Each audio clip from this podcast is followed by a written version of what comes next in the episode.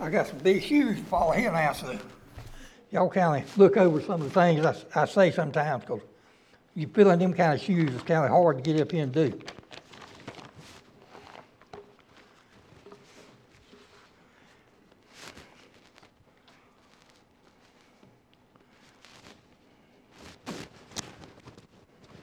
We were there at the pastor's banquet in February. I was looking for these glasses, and I looked all over when I was up there at the podium. I had them on my face. I had lost them. I already had them on. So that's how good. This testimony here is Todd Knut. He's a pastor. He grew up in Northern California. And in high school, he was a lifeguard and became, went to Christ at age 18. He possessed Christ as his Savior. And on the beaches in the summer, like I said, he was a lifeguard. There was a homeless man that he kind of, I don't know, as he said, he took him under his wing or he took him under his wing. It was kind of tip or tap there. They kind of looked out for each other. But his family was getting ready to move, and they hadn't seen water for a while. So he went down to the beach that last day looking him, and water found him. He come up to him and decided. He had been saved at a revival, and he had accepted Christ as his Savior, and he was just beaming with joy. He told them in the crowd going out, they'd run into some Gideons passing out Bibles. And they'd give him 2 orange chestnuts and told him to keep one and give the other one to a friend. So he handed it to Todd, gave the Bible to him. He went home. In the moving process, he threw it in the box, and like a lot of times, it's forgot about. When he moved on to Northern California, he became a Christian, a teacher in a Christian school up there, and a youth pastor. And he just felt like he was doing in the church, but it didn't feel like he was growing with Christ. So talking to a friend, he suggested, he knew that he run a lot, walk. He suggested that he find a safe place, kind of that he felt at peace, and meditate and talk to the Lord there. So he run up the mountains. He found a place that was, this wasn't for me now. It was a 3-mile incline that he went up, and he found a place at the top to rest. Some of you young people might, that 3 mile might be odd, but get my age, that 3 miles is a lot. So he found a place up around a tree that he rested in, 3.5 years. He sat under that tree, reading that little New Testament when he got up there. And he was just not only reading it, but his thoughts and stuff. He wrote down on paper and stuff, and margins, anywhere he could, his thoughts and whatever come to his mind for that time.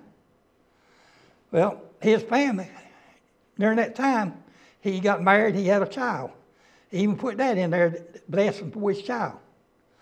But he was getting ready to change up and go to a different area. He was getting ready to move. So he went up the hill there that last time. He thought he was going to pick his Bible and stuff, his notes, and carry with him. He got there, somebody had dug up and took his stuff. And he was kind of disturbed.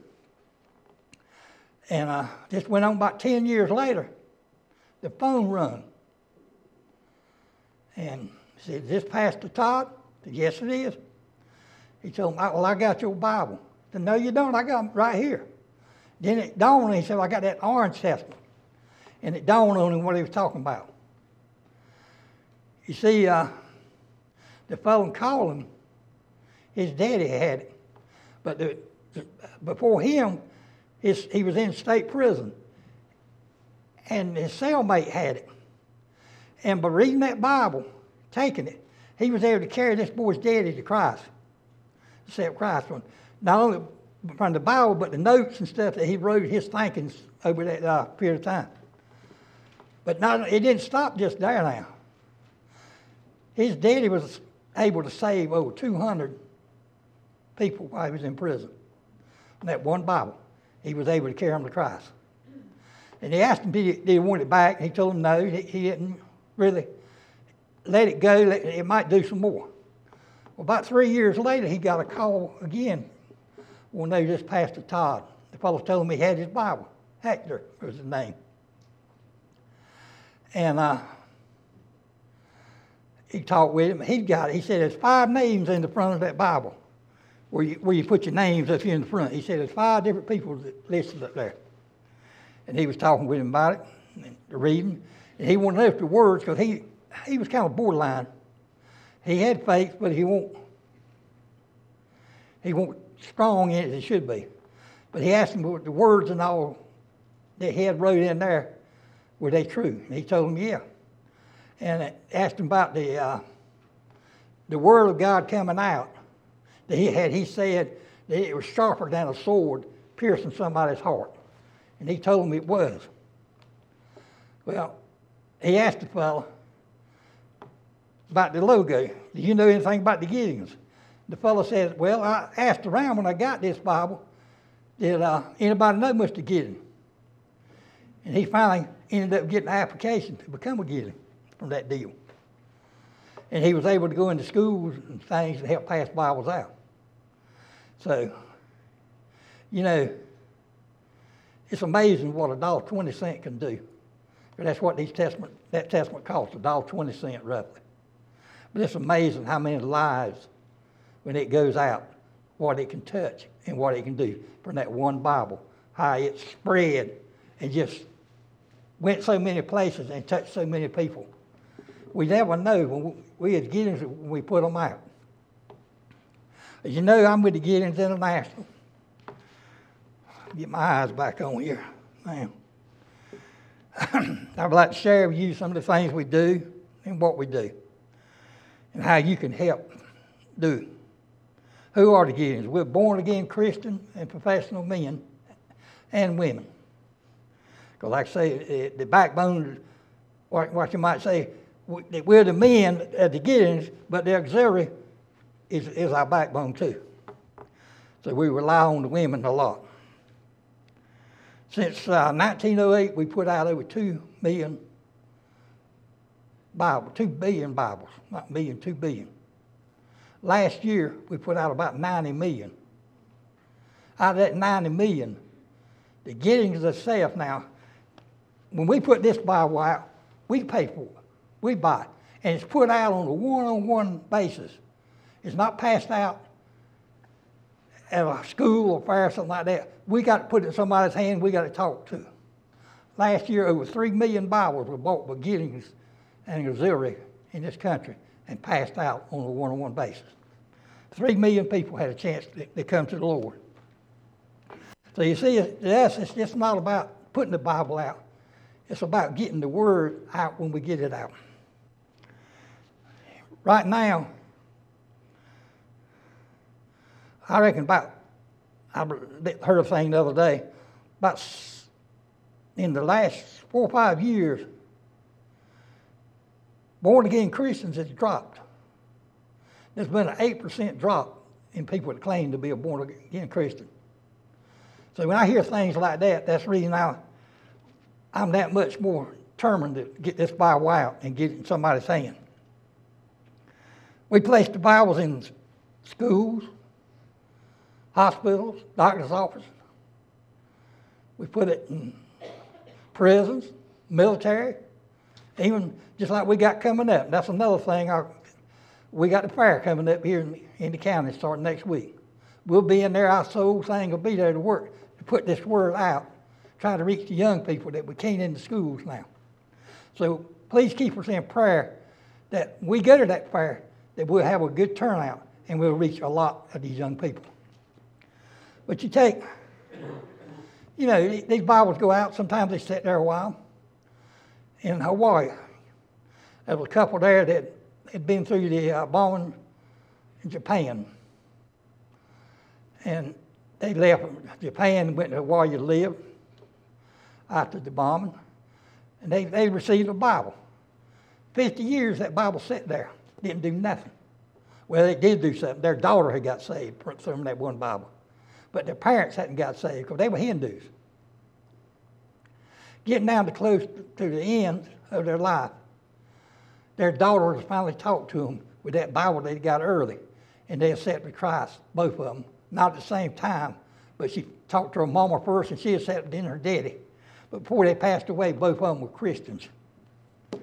So when we put these Bibles in them places, we don't know. We don't know. You take in a motel. We've been told a lot of times, Pastor Dean was talking about it a while ago, there's a lot of testimonies we get on this. In a motel, many a time that Lord's Bible has been put in there. Somebody is there in that motel with one thing in mind, that's to take their life. And by God's help, they make it to that nightstand. That Bible pulls them to them, and they read it. And before the night, they're accepting Christ, and they're taking a different swing on life. They're not looking down that suicidal path. You say there's a lady that she was looking around a house, looking for a piece of rope. She would hang herself. And she was looking around trying to find a piece long enough.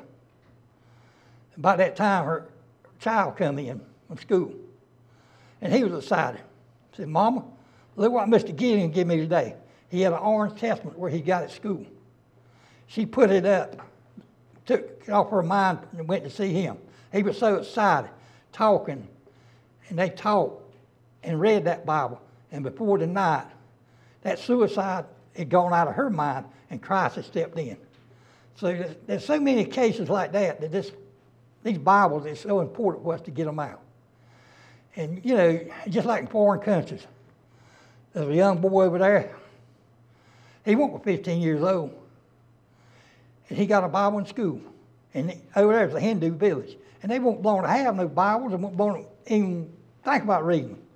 But he got it in school, brought it home on the slides, read it, and set with Christ. Well, somehow or another, his daddy found out about it. And he confronted him about it. He told him to either burn that Bible, accept Christ and burn that Bible, or there'd be consequences to it. Well, the boy told him that he believed in Jesus, he was going to follow Jesus. Well, they took this young man and tied him between two trees. They were going to beat the living death out of him if he didn't change his mind. One of his uncles in the village spoke up. They had a little meeting. About 30 minutes later, they come out of it. And they give him a chance then. It was his choice.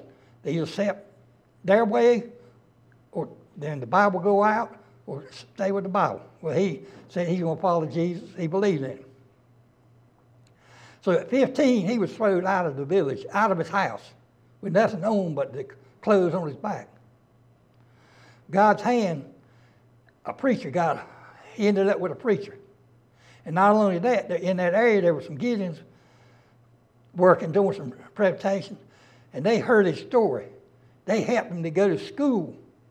He ended up becoming a pastor. And he could have went any place, but where did he go? Right back where he was raised, starting churches in that same community, trying to reach them people. So you see, these Bibles, it's amazing what they can do. They can't do a thing like this. But if we can get it out there, get that thing open, there's just so much that Bible can do. Like I said, we got that Bible. We in about 200 countries now, in and out, because right now you got so many countries, just like China. Christians are persecuted over there right strong now. And there's a lot going on in China. They're confiscating Bibles. They don't want them to go in, stuff like that. But it's just like back to a motel presentation. Night clerk got a call about the Bible in the room. The fellow wanted to know if he could have it, could use it, could carry it back with him. He was leaving the next day to go back to China. And he called 2 or 3 times and then made a trip to the night clerk to make sure it was all right to get that Bible. And just think now, he couldn't get it no other way because he couldn't get Bibles in China there. But him carrying that word back like that, what the opportunity he had and the others he touched. So it's important for us. To me, it's very important to get these Bibles out. But we got this app card that we started a couple years ago. And I left some back there for y'all to use in the trick-or-treat things to reach people. But about 65% of the people now using apps for Bible, I still like that hard copy. I'm not on this computer stuff. But there's so many places that this can go, just like I was talking about China. They can't stop through the airways. And there's so many places it can go where we can't get these hard copies anymore. So it's very important to put that Bible out, but it's also important. I push these cards strong. You take this summer, my wife was over in Greenwood in March for a month, and we were over there at Violet. And these cards, I got a chance to talk to a lot of people. I put some hard copies out, but I got a chance to these.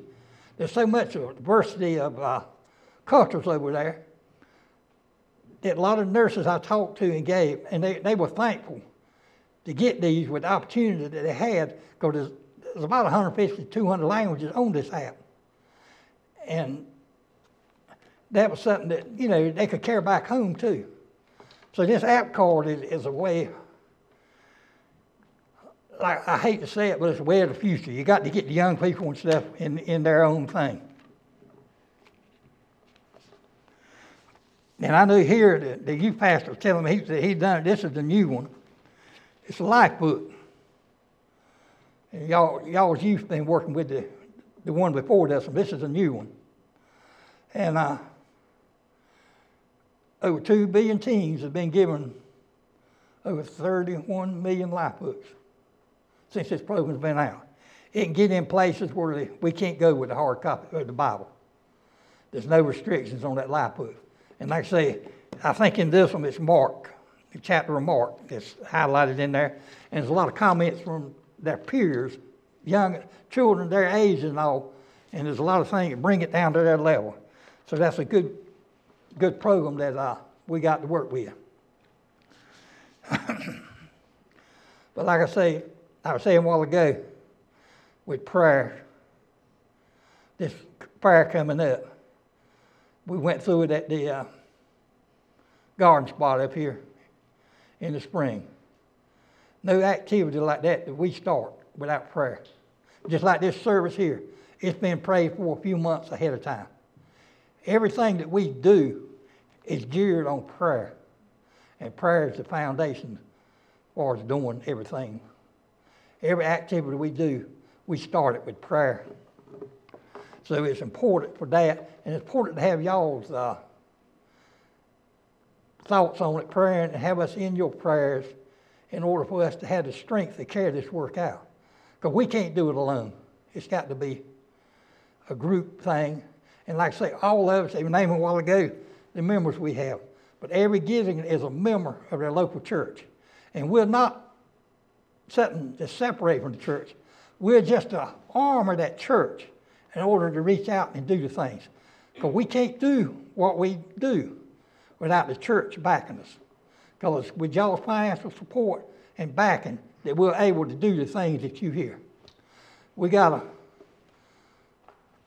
testimony here we're about to see.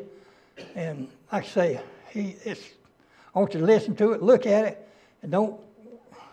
He's come. I ain't gonna say I'll mess it up if I keep talking about it, but we'll have it on the screen there for you to see. I was 10 years old, and I held my mother's gun to my head, and I wanted to blow my brains out all over her wall.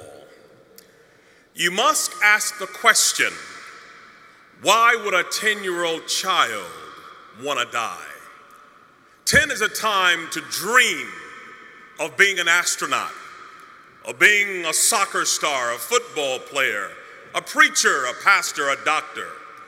But for me, life was so horrific, with so much vitriol and pain, I wanted to die. I'm the product of interracial immigrants. My grandmother was tall, white, and thin from Germany, and we called her French Fry. My grandfather was a big, burly black man from Cuba, and we called him Hamburger. Hamburger met French Fry and created a Happy Meal. And these two immigrants produced 7 McNuggets with special sauce. We would joke that we would have Wiener Schnitzel with salsa for Thanksgiving. My grandfather had to hide the fact in the 1940s in America that he was married to a Caucasian woman. But one wedding anniversary, he had a flaw. He liked to drink overproof Cuban rum. And one evening, he was inebriated. And a man saw them together and said to my grandmother, "Why would you be a nigger lover?" My grandfather, with huge arms, lost his temper and hit the man in the jaw and broke his neck. The man didn't die, but he was injured severely.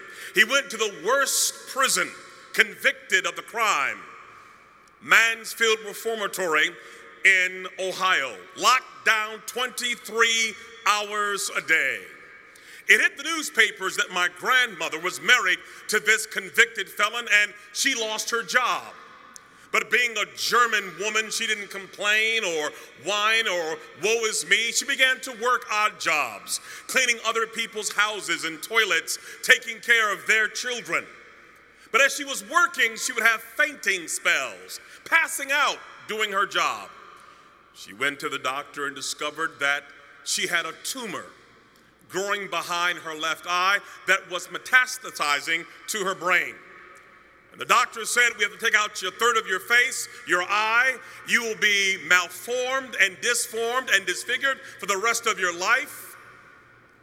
What do you do when the American dream becomes an American nightmare? She could not work. She was sick and mutilated. My grandfather's in jail, and day by day, they lost everything that they had acquired. They lost their house, they lost their car, they lost their furniture, they lost their dignity, they lost their self-esteem, and they were living in the streets like animals. My three uncles got hooked on heroin. They belonged to a gang called the Devil's Disciple, and my entire family became atheistic. No God, no prayer, no Bible, no hope. And my mother, at age 14, was called by a pimp named Larry, who said to her, "What is school doing for you? You are sitting on a gold mine." She said, "Where?" He said, "You're sitting on it."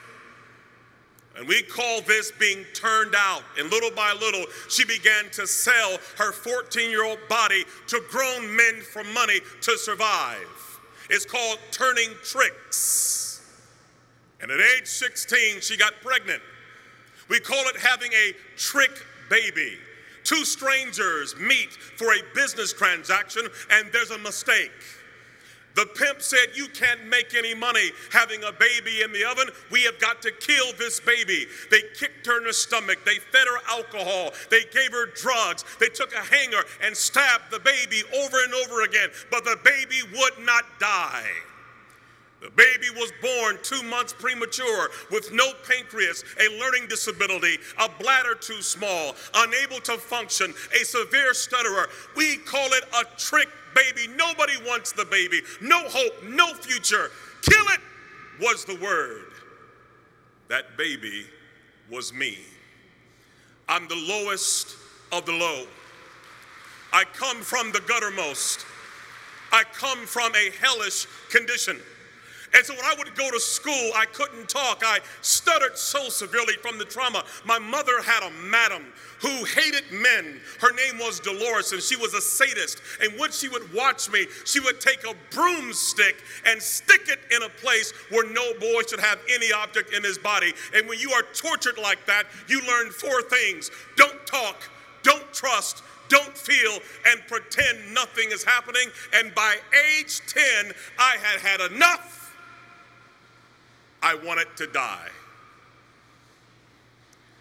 And in my school, they put me in a boiler room with other kids who were dysfunctional like me, where we would finger paint all day long. And yet there was a teacher, thank God for her, who had a Gideon Bible. And she came to my school and she saw kids like me as her mission field. And she would give me this Gideon Bible and read to me stories of dysfunctional characters who God used. She would say to me, "Ronaldo, God uses greatly those who have been wounded very deeply. He will turn your pain into power, your wounds into wisdom." She had me read the story of Moses, who was also a stutterer. I began to understand that God did love a trick baby. Even as low as I was, there was hope for me and possibility. And when a child begins to understand the love of God and the power of his word and the possibilities, it changes everything. How can a young man keep his way clean?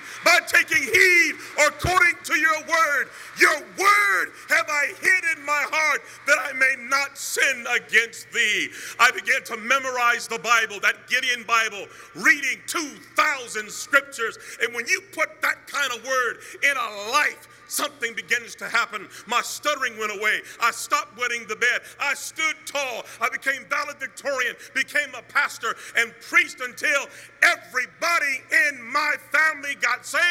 Why? Because somebody placed the Gideon Bible in a woman's hand that changed a life forever. Yes, I was born a trick baby, but the trick was on the devil because of you and the power of the word of God.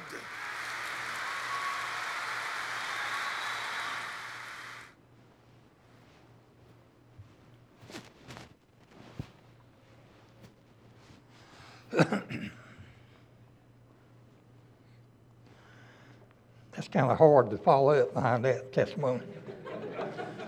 Amen. So, when you have somebody that's been through it, been raised up in it like he was, and the story he tells, it's just hard to follow up, hard to get up here and talk about it.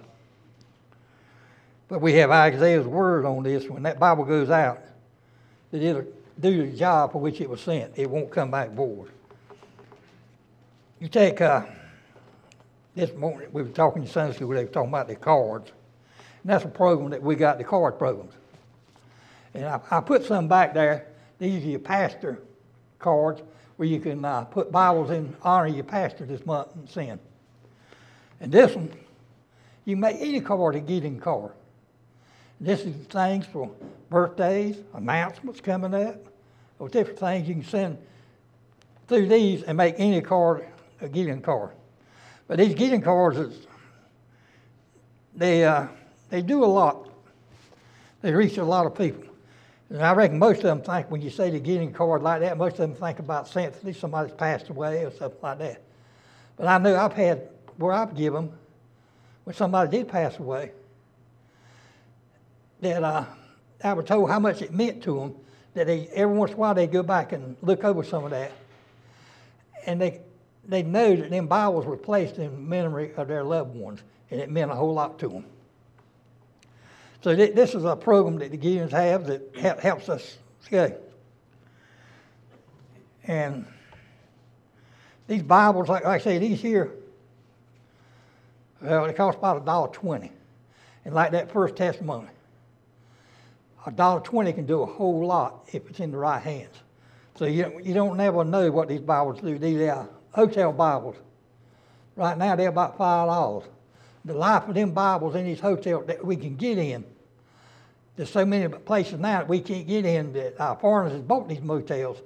And you got one right here in Kansas we just got out of, that we can't get in there and put the Bibles. But there's about 2,500 people in the lifetime of that big Bible that it reaches. And just think that one Bible in the lifetime in that motel, what it can do for 2,500 people.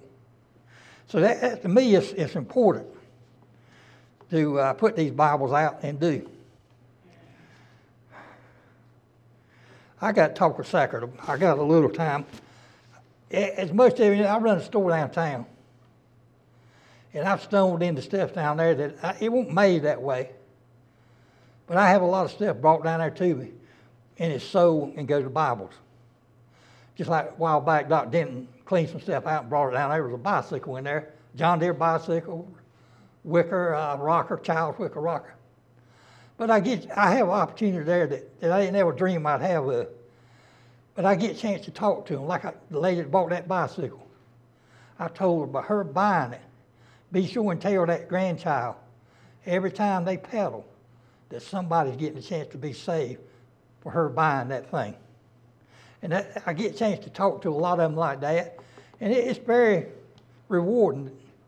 It's something, like I say, it's something I didn't plan, but I stumbled into it. We have a lot of stuff down at the store.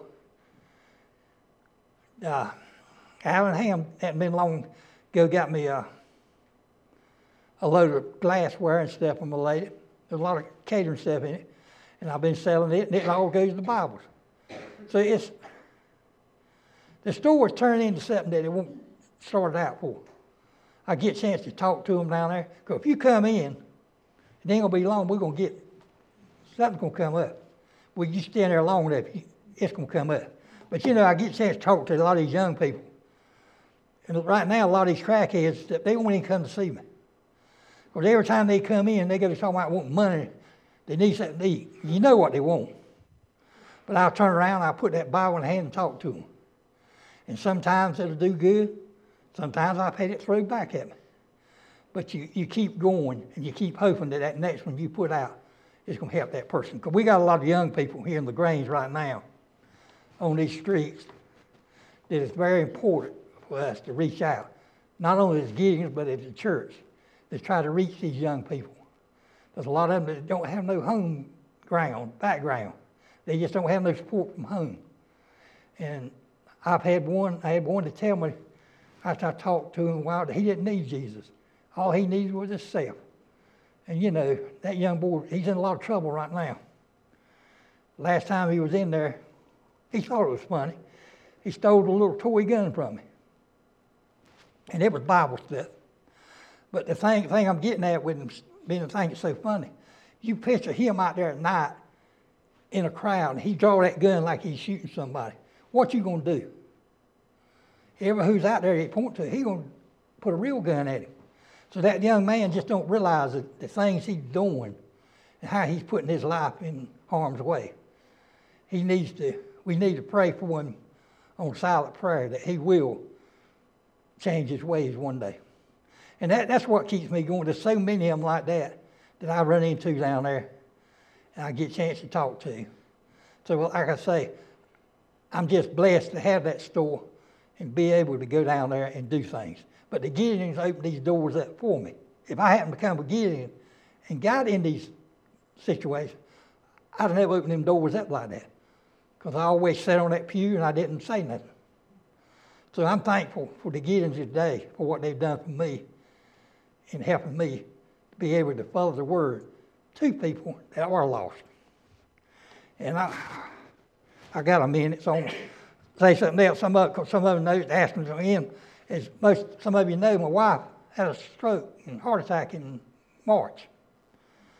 She stayed invited for a month. We got her out after Easter. She went to the Bryan Center in Goldsboro. We got up there. In 2 weeks' time, they threw the hands up. Said they want nothing to do. She might stay that way. And they dropped her on stuff. And a little bit later, they did throw the hands up. They told me that she'd be that way the rest of her life.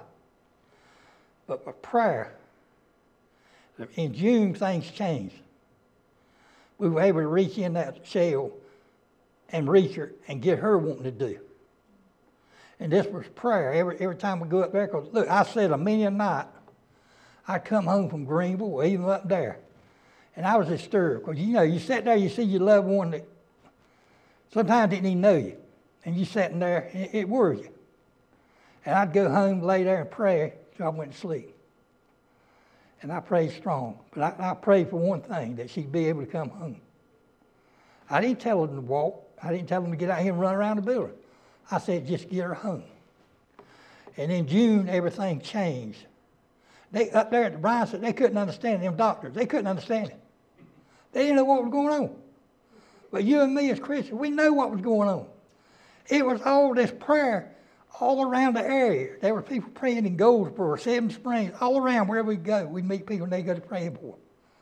And that prayer is what put her where she's at today and got that determination in her mind that she's going to do. So like I say, I give thanks for that. I give thanks. In September, we were able to get her home. And like I say, it's not perfect. Some nights when I get up 4 or 5 times to change her and stuff like that, you wonder, is it worth it? But when you look there, it's worth it. And I just give praise for that. And I just praise it all comes together because I'm a Gideon, that the foundation has been laid, that I can walk that walk that I'm walking. And I want to thank y'all for having me. Like I said, I rambled a little bit here last, but I want to thank you for having us here to speak today.